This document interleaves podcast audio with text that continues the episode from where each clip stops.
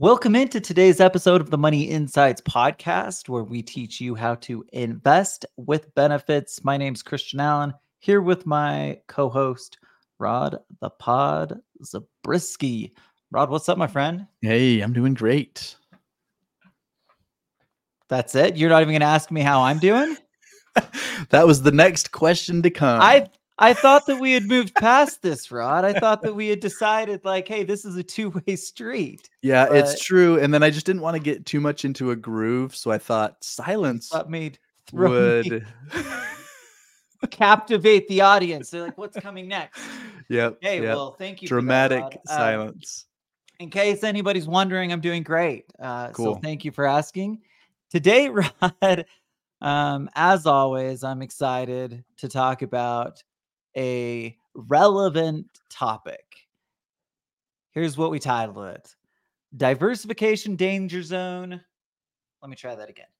Diversification Danger Zone, avoiding the top 10 pitfalls. So, okay, so here's what happened, Rod.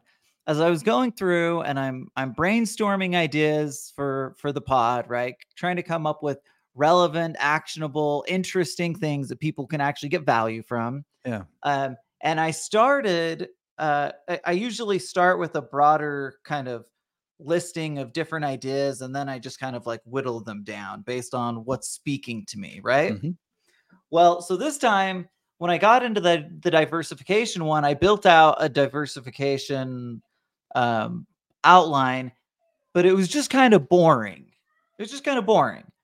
The good news is is that there was one section in it that was standing out to me. It was speaking to me. And that's what we're going to be talking about, Rod. We're going to talk about the pitfalls because that's just a little bit more fun way to have this conversation. And the good news is, I think we'll cover like basically everything that's super relevant as it relates to diversification and investments. Yep. So, anyway, just a little bit of a different way to go about it. But for that reason, Rod, I am excited to rock and roll today. And I just have to point out for everybody that Christian being a Top Gun fan, the diversification danger zone just felt like yeah it spoke perfect. to me as well yeah yep. you're right um because and, and we were trying to come up with like the highway away from the danger zone uh-huh. like, but the, it, it, just wasn't working so we're sticking but you're right rod for years that was my favorite movie growing up um, I think I wanted to be Maverick. And yep. so I well, I didn't and... end up being a fighter pilot um, and shooting down MiGs, but um, we're gonna shoot down bad investment diversification instead. I love it. I love it. And I inadvertently became Goose because if you were Maverick and you were talking to me That's and true. you were saying sp- things like "Speak to me, Goose," then Talk to me, Goose. But you were close, Rod. I always do that. I love it. okay. So let's dive into the danger zone. Sweet. Um, okay, but Goose dies in the movie, so let's avoid that, right? Yeah, Can that's another pitfall that? that I'll avoid. So I and and I am very much on the highway away from the danger zone, just to be clear. Okay, good. So. And can I just tell you when I when I watch that movie, I skip over that every time. I can't watch. I can't watch it. I'm like, no, no, I can't watch Goose die. It's too painful. Well, and and it's the family that that's the part like like seeing his wife afterwards yeah, like the it's, devastating, painful man. Yeah, it's devastating. Um, I feel the same way when Apollo Creed dies in Rocky. Those are just hard moments. I don't I don't even mess with watching them. Okay, yeah. Rod, let's get into it. Um, here's the thing. There's a lot of conversation that exists around diversification and investments. It's almost like one of the buzzwords that you just say when you're talking about in anything investment related, right? Right. Um, and it doesn't matter whether you were talking about the alternative side or, or the traditional side. There is very much a narrative around the importance of diversification. But there are a lot of ways to do it properly, and there's a lot of pitfalls that can potentially be in the way. So, what we're going to do is we're just going to knock out the top 10 pitfalls and we'll see where that takes us. Before we do that, Rod, is there anything that you want to say generally about diversification before we get into it? just I'm glad you said that about that it it is a conversation is appropriate on both the traditional and the alternative side because I mean let's face it in the traditional side it, it is pretty much like the word diversification may not actually carry much meaning anymore because it's just said so much that that people don't even think about what it means. a well yeah. diversified portfolio is what everybody wants and what brokers will tell you they're building for you and and i'm not saying they're not i'm just saying it, it's such a common word that's used that i i think what this conversation helps do is maybe bring it home like bring it take it from a little bit of a different angle so that people can really understand what it means and and then apply it on both sides.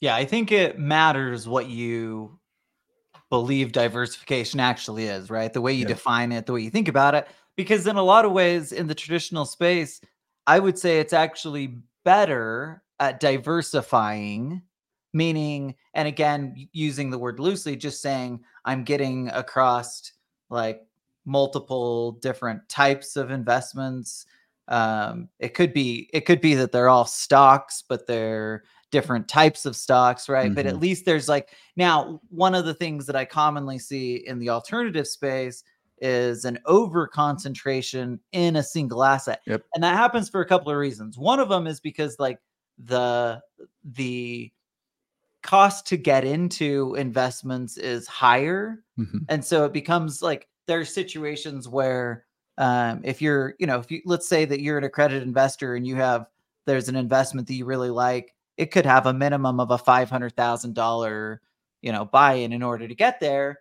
And if that's the case, like maybe you don't just by nature of it being that large of a chunk, it's not going to be as diversified. Now, that's not necessarily good or bad. I'm just saying from my experience, maybe there's some other reasons too. Maybe it's just the real estate boom that's been that we've seen. Uh, obviously, we saw it pre 2008, and then we saw the crash, and then it just things have gone crazy since then. But for for whatever reason, it's kind of more baked into tr- the traditional space, and that's I think part of why people would commonly say that oh, it, it, the traditional side is just safer, right? Mm-hmm. Because it's easier to get diversified and things like yeah. that. Anyway, but the, the point is, is as we go through these these different pitfalls, I think we'll hit on probably most of the angles that are most relevant in this conversation. I love it. Okay, Rod, number one, over concentration in a single asset. Kick us off.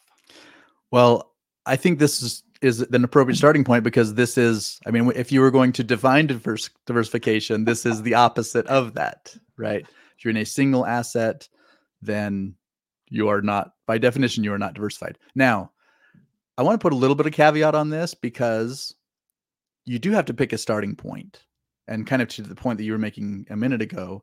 If your if your starting point on the traditional side is I'm going to buy a mutual fund, then you immediately are diversified because they're putting you across different stocks yeah. inside of the mutual fund, stocks, bonds, etc.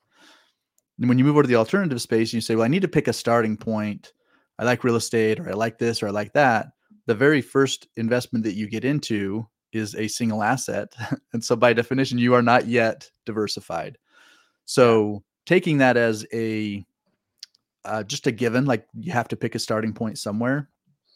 Uh, then, but it's it's a creating a plan. And I'll, I'll give another really obvious example on this one that we see a lot, and that is people who own their own business that's really where they're building their wealth. That's how they're going to retire. That's how they're uh like they're going to the promised land so to speak. Um they it i mean it's a single asset right? If i'm if if i'm in a business owner and that is the only focus that i have it's the only place i have any interest in building my wealth there's an inherent danger to that. It's a pitfall right? And again I can't I can't get there if I don't pick the asset, pick the business, start building it. Um, so what I'm saying is, if if that's you, you're, a business owner and you've seen a, a, fair amount of success, then you need to make sure that you are beginning to diversify and invest in other things. Continue building your business, continue to do that, but the you, you need to diversify. Yeah, I think the bottom line is is there's a reason why the whole pay yourself first thing is a thing. It's yeah. especially relevant as a business owner because it's so easy to push money, push capital back into your business for a couple of reasons. One, for for a lot of us, the business is like is far and away the biggest asset, mm-hmm. and it's been the biggest wealth creator. So, like when you think about again diversification, we're going to get into this, but it can become difficult to not want to put money in a place that we've seen strong returns, right? Yep. Therefore, yep. our business. We see this with real estate investors all, all the time. We saw this in the financial crisis. So many people got like had done so well. And maybe it was just like turning over single family homes, even, right? Mm-hmm. But turning the like churning those things out, and then suddenly, you know, they're stuck in a cycle and and things go down, things go mm-hmm. crazy, you know, and suddenly they're stuck with over leverage, not enough capital to to ride it out and and now that over concentration in one asset has literally blown up their financial. So like so like the importance of diversification at least in some form probably can't be overstated because the repercussion for not being that can be really devastating. Absolutely. Right? Yep. Okay. Number 2, Rod, and this is this is one that I say like it's the it's the remedy for all financial stress or problems. Yeah. And it is pitfall number 2 is ignoring liquidity needs. Uh, and the reason I say that is because when you have cash, when you have liquidity, it always just feels okay, right? Yeah. I can weather the storms, I can move different directions. Um, usually, I can make better long term decisions because I'm not feeling as much tightness and pressure. Mm-hmm. So, from my perspective, I just always tell people make sure you have plenty of liquid capital because again you can't go wrong if you're if you're built in that situation like totally or at least it can't go too far off the rails yeah right? you have you have a way to bail yourself out right? And this i think puts us in a place where where we can maybe define look uh, diversification a little bit more and that is diversifying your risk.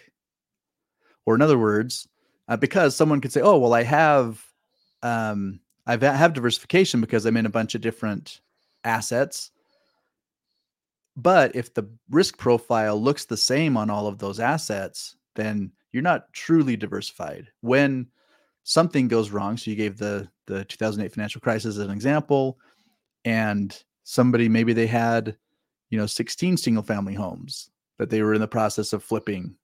Well, that was a a recipe for disaster, even though it was across a bunch of different properties. They were just so over over leveraged, over committed in, well, in completing at the same cycle. risk in the same risk. Exactly. So now, if pitfall two being ignoring liquidity needs, well, look what so liquidity it carries with it its own risks, right? Because someone might hear what you just said and say, "Well, man, Christian, I don't want to just have a bunch of cash just sitting there not doing anything for me either." So of course it's a balance, but that's the whole point of diversification. Is good news. Go Rob. out and invest and have liquidity. I have a solution. Okay. Instead of leaving it in cash, you put it in the investment optimizer so it's being optimized Brilliant. when it's in the investment, when we have it in our deals, but we also have some optimization taking place even when it's not. And you say this all the time. You don't have to feel the same kind of stress and pressure, anxiety over getting your your capital deployed if it's at least producing a return that's you know, outpacing inflation yep. as an example.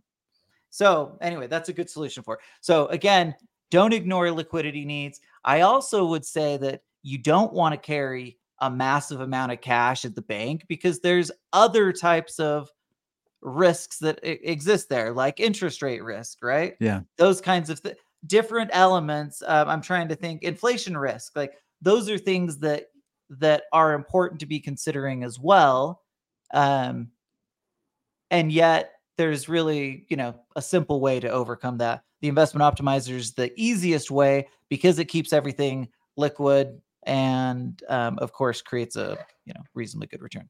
Uh, okay, anything else on liquidity, Rod? Nope, I think I'm good. Okay, we're moving into pitfall number three: chasing past performance, and this one, the one that I think about, at, at, this could be. We really hit on these. The bit your own business is a mm-hmm. is a huge one, right? We don't think about that as chasing past performance, but that, that's really what's happening, right? Or yeah okay, not always. It could be that we're chasing any performance and we just put, pump money into it. Yeah. But for a successful business owner, it's really easy to look at your business and say, this has been like the majority of the wealth that I've created. And and I would have to go out and get a hundred percent returns in order to mm-hmm. do something similar to what I've been able to do by pumping money or by by building the business, right? Yep. Yep. Now, a couple of things. One is as the business businesses get bigger, it becomes obviously more difficult to create as significant of returns. Um, but oh, I lost it, Rod. I lost my train of thought. The balance. Where was I at? I can't remember. Um, I lost it. Where are we at? Okay. Chasing chasing best performance. So one of the things that becomes a problem on this past performance, ch- chasing past performance, is there's a learning curve in any of the investing that we do. So someone again they, they pick a starting point, they pick whatever uh, car wash and they learn about it, they become educated, they they now are out investing, they become successful investor on it. They've gone past that learning curve. It's easy to to stick in that one category because it's what you now know. And same thing on the business owner, right? They they've figured out how to run a successful business. Why would I go do something else if this is what I've learned? And and the answer is that it's it's risky to stay and only do that. So um so not being afraid to go out and face the learning curve for investing in other things because it builds this diversification.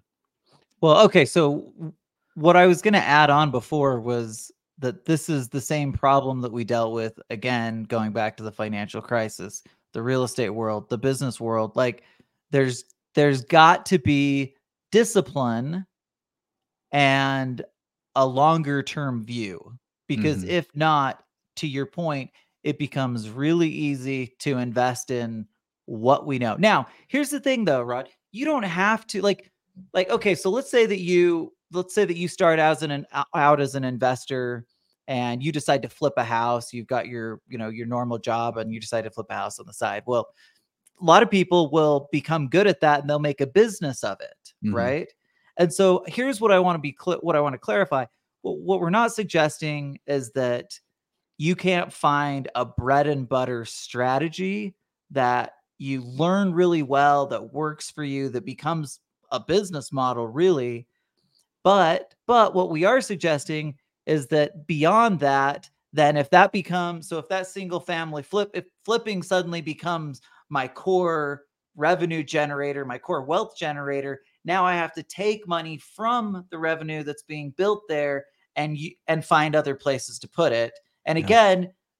the obvious reason is that if if I don't do that and things suddenly aren't going well with that, well, it's going to affect everything it's just so much harder to do. It's easy to say. It's actually like very clear. I, like I don't think I've met many people who are like, no, there's no value in diversification. Yeah. But what I have met is a ton of people who don't actually do it in any real meaningful yeah. way. Yeah, because when it comes to each individual decision, using your example, they're flipping houses and they have a payout and they have that next chunk of cash that just naturally are moving into the next property instead of carving some of that off. So they have to I use the word discipline. They have to create a plan to carve money off of it and put it in other places and be disciplined enough to to do that. Okay, Rod, we're moving into pitfall number 4, lack of proper due diligence. We talk about this probably in every episode, right? We remind people that this is a critical and important element. How does it relate to diversification? Part of it's probably that kind of learning curve thing, right? You you you have what you're comfortable with, what you know, and so it's easy to just keep doing that because you know how to do proper due diligence in when you're picking the property or when when whatever when you're continuing to build your business um and i think the other thing that it does is one of the dangers uh that we see is when people decide that there's one asset class that is the best and then the second like nat- most natural decision after that is therefore that's the only place i'm ever going to invest right so mm. um having put the due diligence in and being convinced that this is this is a, a good place to invest and investing in it and seeing success can put you in a place where you forget that there was a starting point for that there can be a starting point for something else Rod, so are you suggesting that people shouldn't do too much due diligence? We don't want them to get over too uh, excited in one asset class. Not necessarily saying that, uh, as much as I know. I'm just kidding. I didn't think. Well, part of it is, um, it's like you, know, you think about the athletic teams, a sports team that uh, you, you, you the phrase become, is. Oh, sorry. For, forget what got you there right? So a team yeah. that saw some success and they forget that it's the whatever, it's the basics, going doing the regular practice, you know, staying passionate, you know, all that kind of thing that got them there. And so they stop doing those things and then they don't see the same level of success. Same same team, same reason that they should should continue to succeed, but they don't because they they forget where they came from.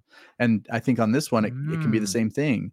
You get so comfortable with an individual uh, asset class and or provider and or system and you forget or you don't continue to pay close enough attention to those things that made you successful to begin with and and made it something that you that you were able to become comfortable with yeah it's a good thought so like it, it just becomes important to push yourself outside of something because again you had to do that you had to get outside of yourself in order to learn that system. Yep. And but but it can be easy to be like, okay, I found something. I'm going to go yep. to it.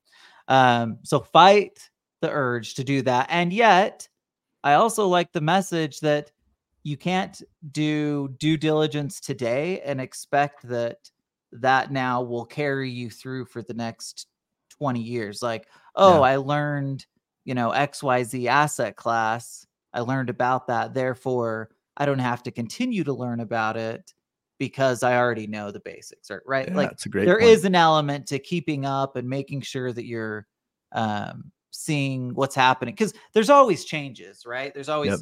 and, and, opportunities coming about, and you know, market cycles and all that kind of thing. So, absolutely, due diligence is a never-ending um, or an ongoing uh, effort that we have to continually put in if we want to continue to have success. Okay, Rod, pitfall number five neglecting diversification across asset types. Yes. Yeah, I think we've been hitting on this a little bit. Um, and so maybe we don't need to go too crazy with it. However, I don't know, Rod, if we've hit it that directly. Actually. Well, let's. I think you should like just pound it. Okay. So initially we talked about um, a single asset as our first pitfall, right? But that's an, an asset, which obviously has an asset type. So you're only in one asset and one asset type. And then uh, we've been talking about as you build that out, then move into other asset types uh, because you want to diversify the risk, the risk profile of, of each asset class. And what's funny on this one is that we see I, I talked a minute ago where where we see people who who say hey this is the best asset class and so that's the only one that I want and we've seen this right? So we have a we had a client who uh, would would call us from time to time and and have different ideas. Uh, he would say hey I just did a lot of study on gold and I'm convinced that that's the best place that I can have my money. Therefore I want to move all of my money into gold. And we'd have to have this conversation about okay well that that's great. You know move some money into gold. Just be careful not to move everything right? And and then he would learn about something else and and uh, so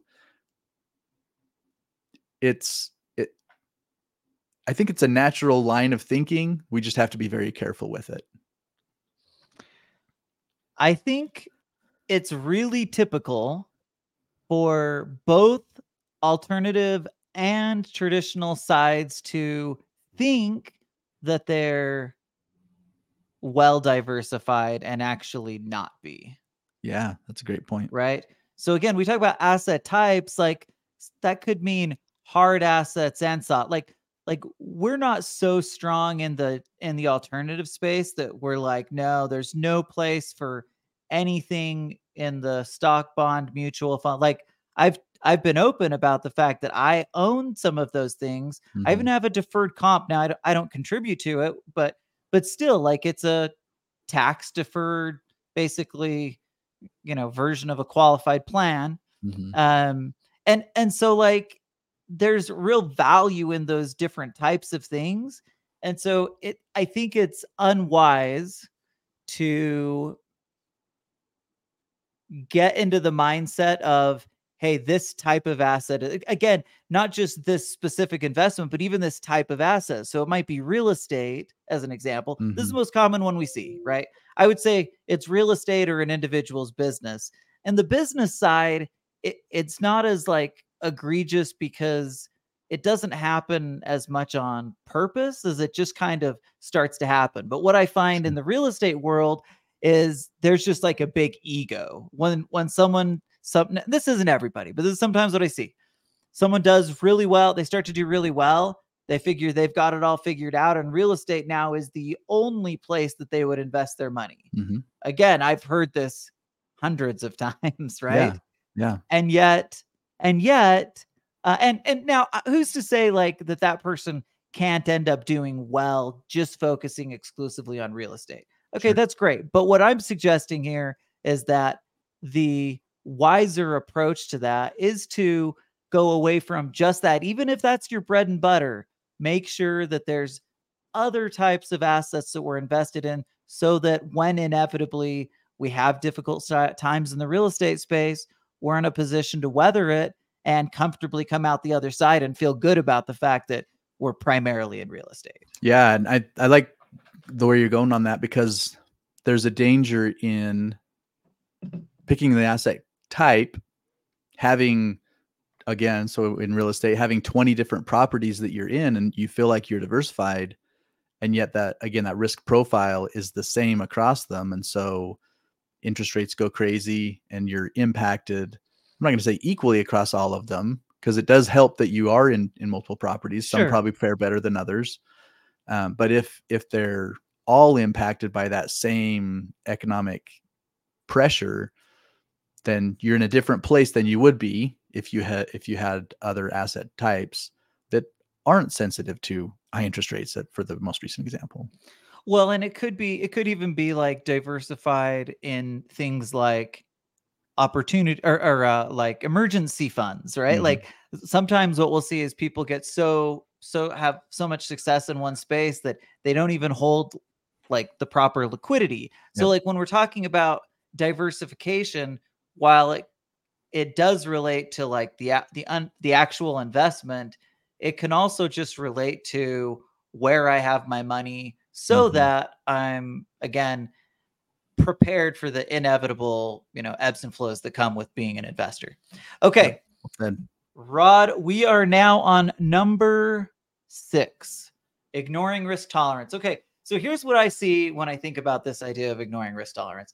I there is sometimes a conflict, an internal conflict that exists with people where they want potentially big returns mm-hmm. and they want to invest in things that are like maybe more aggressive, but like there's also the other side where their stomach can't really handle it. Yeah. And so there's just kind of this conflict of like, okay, how do I deal with this issue? And so oftentimes what happens is people will just kind of ignore the idea of risk tolerance at all in favor of just doing what they want in the moment, not mm-hmm. thinking or maybe not emphasizing or focusing on how they know it will likely make them feel if and when things don't go the way that they hope. Yeah. Right. Think about what we've even seen today. Like, I would say that that two years ago, everybody thought multifamily real estate was going to produce 20 to 30% returns for the rest of time. Yep. Right. And and like we're seeing that, you know, it doesn't it doesn't actually work that way. And so if you're a person that has only been emphasi- emphasizing the exciting upside of an investment without at least considering how you feel on the back end, you know, the chances are you're going to end up being disappointed, frustrated, and um, potentially making bad decisions. Yeah, great point. And what's interesting with that example is that it was the very thing that made multifamily real estate feel so good that drove the kind of the, downside. So in other words, rent prices were going up like crazy in mm-hmm. you know po- post COVID world, and that was part of the bigger whole of inflation going crazy. And inflation is what caused the Fed to say, "Oh boy, we need to increase interest rates to slow this thing down," and then that led to the problem, right? So uh, it's to your point, kind of ignoring that risk tolerance. And well, and, and I would say come at it from this angle too. Familiarity creates a problem as it relates to risk tolerance as well. And I'll give you an example. I mean, that, I think that is a good example on the multifamily or, or really any of these uh, business owner, all this kind of stuff, because that's what they're most familiar with. But I would say even with uh, a 401k, right? You show up to your job, the the HR director says, "Hey, do you want to participate in the 401k?" And for a lot of people, without asking any questions, it's yes. Yes, I do. And uh, and then okay, pick pick your your what do you want to invest in? Oh, just whatever the uh they like the target date fund. The target date, yeah, that's it. Yeah. I'm I'm gonna retire in 2040, pick that one, and they move on. And there's just so much uh, talk about 401ks. My dad participates in one. My best friend does. My whatever. And so when it comes to, when you ask that question, you just say, "Yeah, let's do it," and I'm in. Um, that familiarity puts you in a place where you're not even paying attention to risk. You're not paying attention to much of anything. You're just saying, "Yeah, that's what I want to do because that's what everybody does." That's what you do. That's what right. you're supposed to do, yep. right? So okay. be careful of that let's let's understand what we're investing in not get comfortable just because you know my my three best friends are comfortable with this type of investment i need to get to a place where i'm comfortable and understand it not just that i'm familiar because i hear so much about it from my friends uh, do you so have can make sure that three it, it best friends rod i have i don't no i don't have three best friends i only have i don't have three friends so I, I was like, whoa, that's a good example of. No, I'm just kidding. Um, kind of. So my best friends are like my wife, kids, and Rod. That's my those are my best friends. That's pretty much how my life works as well. But I just pictured it. The image in my head was the guy that's golfing with his three buddies, or the yeah, the guy yeah. bowling with his three buddies. I don't know oh, if that wow. happens either. But those were in foursomes as well. So do you think like that? That's like one. So we oftentimes think of like the the successful you know investors out there on the out there on the um golf the golf course on the links? Uh-huh. so but but do you think that you think that that applies in bowling too? Like the you know the guys they the investment bankers they they finish their day at work and they're like put on their bowling shirts and head over and boom start Knock Throwing them down. balls. Yep, yep. Talking some trash. Okay, okay. Sorry, I took us on quite the the uh, um, off-roading course there. Okay, so let's get back on track, Rod. Okay. I want to talk next about pitfall number seven, the big one, overlooking tax implications. Okay, the first thought that I have here is a lot of people, if you were to go define diversification for someone and mm-hmm. investing mm-hmm. to the average person, now I'm not saying this is everybody, to the average person, there would probably be no connection between taxes at all and diversification. Like the two Agreed. wouldn't even be like inside of the realm of thought, mm-hmm. right? Mm-hmm. It would be like, oh, I think about an investing instead of just investing in a large cap, I also have some international stocks or something mm-hmm. like you might even go like instead of stocks, I go to real estate, right? So we yeah. might even go across asset types, but very rarely are we would you hear people talking about diversification across tax implications. So talk us through some of the points that come to come to your mind when you think about this. Yeah, I think it's huge. And, and again, I think this falls in that category of where someone says there there's one type of tax pattern, tax flow that is the best, and that's the only one I'm going to use. So a Roth could be an Roth example. IRAs. That. That's it. That's it. Roth IRA till I die. Or or really any kind of like tax free. Roth IRAs are good, by the way. Or like Roth yeah. IRA has some real value. yeah, I agree. And so what here, here's an interesting case study to think about. so if you retire and every dollar that you have comes out tax free, have you optimized your taxes? And most people would say, well, tax free sounds pretty good, Rod. So I'm going to go with yes. However, it depends, is what I would say. It, well, it does depend. And well, think about this. So when you file taxes, you can choose to itemize your deductions or just take the standard. the standardized deduction right? Well if you're in retirement and you all your money's coming tax free but you could have had whatever it's going to be at that point in time 20 30 thousand dollars coming out from a taxable place but it fits within the standardized deduction and so you don't have to pay tax on it anyway well maybe there could be some wisdom to that right so I, again, I'm oversimplifying it, right? Um, to make a point, but but the point is that if you think it through and you look at all the kind of the taxation of the different things, different places you can invest, and include that as part of the decision making, the risk profile, all, all, the different things we've been talking about here, uh, as part of diversification, then you can actually put yourself in a pretty cool place to where when you get to retirement, and you're taking income or can take income from these different places, well, you can be very strategic in the way that you do that. I take X amount from the tax free place. I take X amount from the taxable place. I take X amount from the tax uh, optimized or tax benefited place. And and now you can truly optimize your tax situation. So the place I oftentimes think about this is like the the, the place that people would go, that advisors would go, is to retirement income, right? Mm-hmm. Because now you're starting to say, okay, we've whatever we've done, we have to live with those tax implications. Yeah. So what you're saying is, um, you have to think about those elements on the front end in order to have it play out in an opportune way and an optimized way on the back end.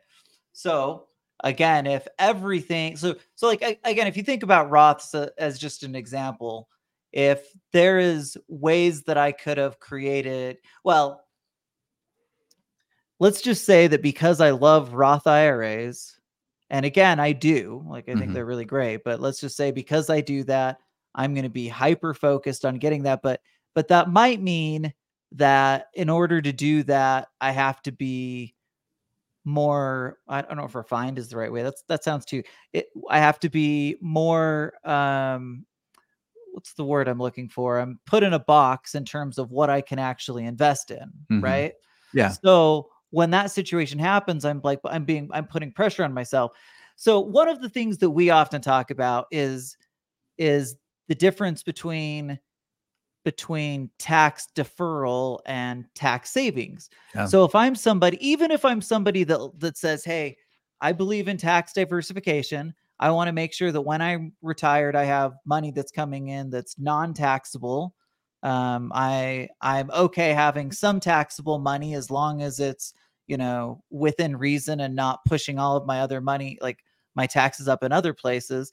But in order to do that, I'm going to put some money in a 401k. I'm going to put some money in a Roth IRA, and now I've got this tax diversification. Yeah. What we're suggesting is is that there's a step beyond that, um, where you can add additional elements of ta- of tax diversification above and beyond just those kind of two that most people. It's usually either I'm bringing money out taxable or tax free, mm-hmm. but there is a myriad of ways to get there. And there's a whole bunch of different tax savings checkpoints along the way that I can get. And of course, we emphasize alternative investing because that's where we're able to get the majority of our like real tax savings mm-hmm. opportunities. Mm-hmm. Okay. Okay. Tax well implications said. are important. Make sure that you're um, diversified ac- across not just the investment, but across the tax implication. Okay.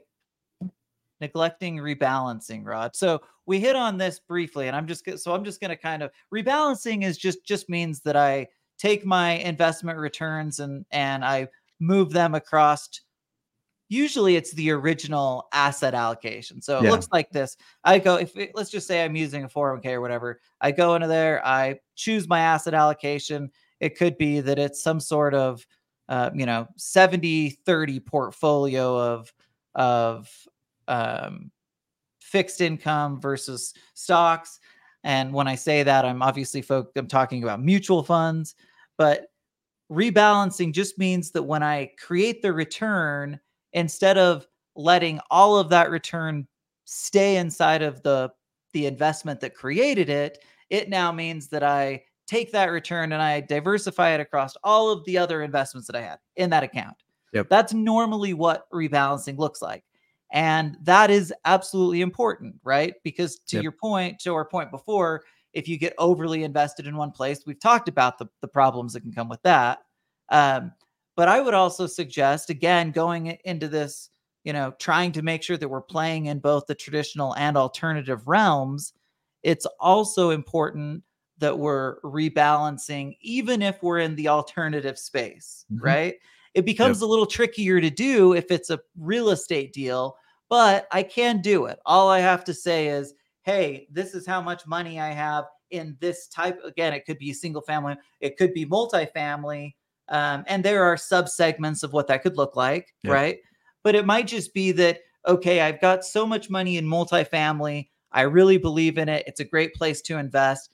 But I also know that wise investing tells me that I should also go put something in some other place, right? Yep. And of course, that could be, you know, a hundred different opportunities. But the point, I guess, is just to say rebalancing, regardless of whether, well, I shouldn't even say regard, rebalancing should be both across the the the investments in a single account which is the way that people typically think about it. Mm-hmm. But more broadly, it should be across your overall portfolio. Yeah. And can I say this? Rebalancing is one of the most difficult things to do because you're looking at it and you're saying, well, this segment has been doing so well. Why would I want and this didn't do well? Right. And so you're literally like having to take it from the good and put it into the quote unquote bad. Yep. Uh, but the reason is the the one segment has been hot and may stay hot, but may not. It may it may you know go into the the downside of the the roller coaster, but while the other one is going to be on its way up. And because you don't know that, because you were very thoughtful in when when you picked your original allocation to be to get back to that place. And doesn't mean you have to always go back to where you were before, but rebalancing just implies that you're being thoughtful and intentional to pick that whatever percentages you mm-hmm. want in the different places so that you stay disciplined with it stay diversified rod i have a part b okay of this pitfall and that this is just as egregious rod and the part b is neglecting oh, now I've lost how I want to say it. Thought let's call it this. Thoughtless rebalancing is the pitfall. Okay. Okay. Yeah. So so here's what oftentimes happens. We're told to rebalance and therefore we just say, okay, this did well. We don't need to look at things again. We just thoughtlessly rebalance it across the Mhm. existing portfolio of percentages that I have listed out. Yeah.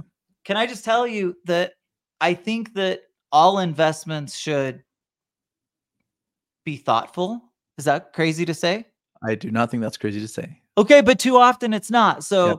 what what oftentimes happens is is it just gets automatically um rebalanced across those like pre pre-specified things and you could you know it could have been that just by doing an overlook and seeing that hey you know i kind of have a feel for what's happening over here. This Mhm. may not be what i thought it was at the time. Maybe my risk tolerance has changed in this way. Like i guess again my point is you don't want to neglect rebalancing but you don't also you also don't want to just thoughtlessly rebalance because people tell you that you should. I would suggest that it makes sense to take a few minutes and actually review things and rebalance based on where you're at at the time. Okay. Agreed.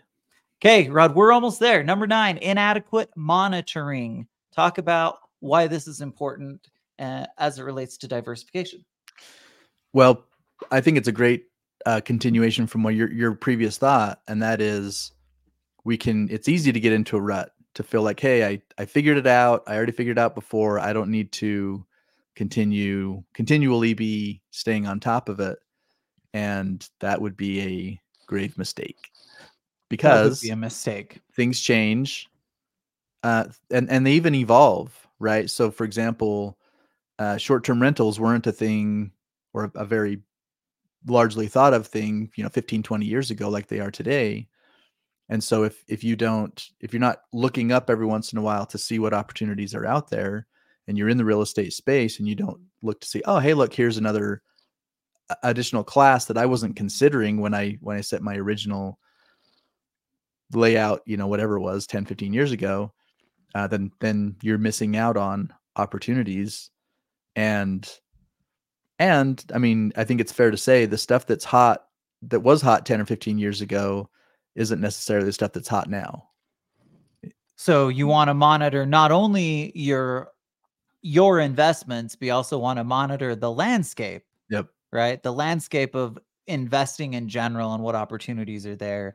So I think that's a really good point. And Rod, one of the other pitfalls of inadequate monitoring brings us into pitfall number 10, which is that it can lead to potentially excessive fees and costs, Yep. right? So it's well, okay, in the traditional space and this is probably less on the alternative side, but still exists. There are there are advisors teams like organizations whose entire play is you're likely paying too much cost or your your fees are too high the Mhm. cost is too high. Therefore what right? Therefore we have we can come up with a better solution. So what i would suggest here is that by not monitoring i could find myself in a situation and re- again the reason that people make an entire business model out of that is because we're all like human nature sets in. We tend to just like review things once, like we say, inadequate monitoring is a problem. Mhm. And suddenly I find myself paying far more than I need to. And one of the things that people don't realize is the actual drag that excessive fees and costs can have on the investment. Now, yeah I want to be really clear. I am not I am not like that that like hey, I'm trying to nickel and dime somebody who's providing me value. I don't believe in that at all. In fact, I'm happy to pay a fee or a cost for something that's valuable to me. And so I don't want to like confuse those two elements. And yet, we want to be smart enough to not find ourselves just paying too much because we didn't monitor things or uh, you know, make sure we were on top of it. Yeah, exactly. And I would say that this also maybe kind of calls back on on the conversation about uh, lack of due diligence. If we get so comfortable with with whatever that's happening, And as we roll into new deals, we just assume that the fee structure is the same as it was before. We're not looking at those things, then that obviously causes problems. And so, or can cause problems because in each deal, every time you sign a contract, they're going to define how that all works. And if I'm not staying up on it and understanding what it's doing, then at the very least I'm paying more than I think I am. And that didn't become that that wasn't part of my decision making when I was deciding to invest there. Hmm. Okay, Rod, quick quick review of our 10 pitfalls. Pitfall number 1, over concentration in a single asset. Number 2, ignoring liquidity needs.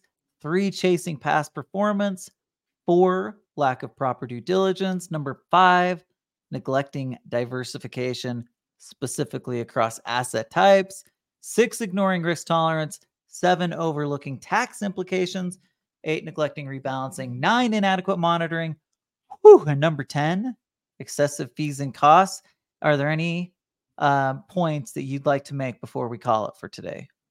Man, I think I hit on stuff while we were going, uh, and and this I think this has been fun, and and you know it, it's a reminder. It's one thing to think about as you're out there making cool things happen. Um, we just want to make sure that you are thinking about it. Okay, Rod. So here's a thought for you and for our listeners, if you're going to invest, right, make sure you invest with benefits. And if you're going to do that properly, you have to avoid the diversification danger zone. I love it. All right. It's been fun. Thanks everyone for listening. We'll see you next week.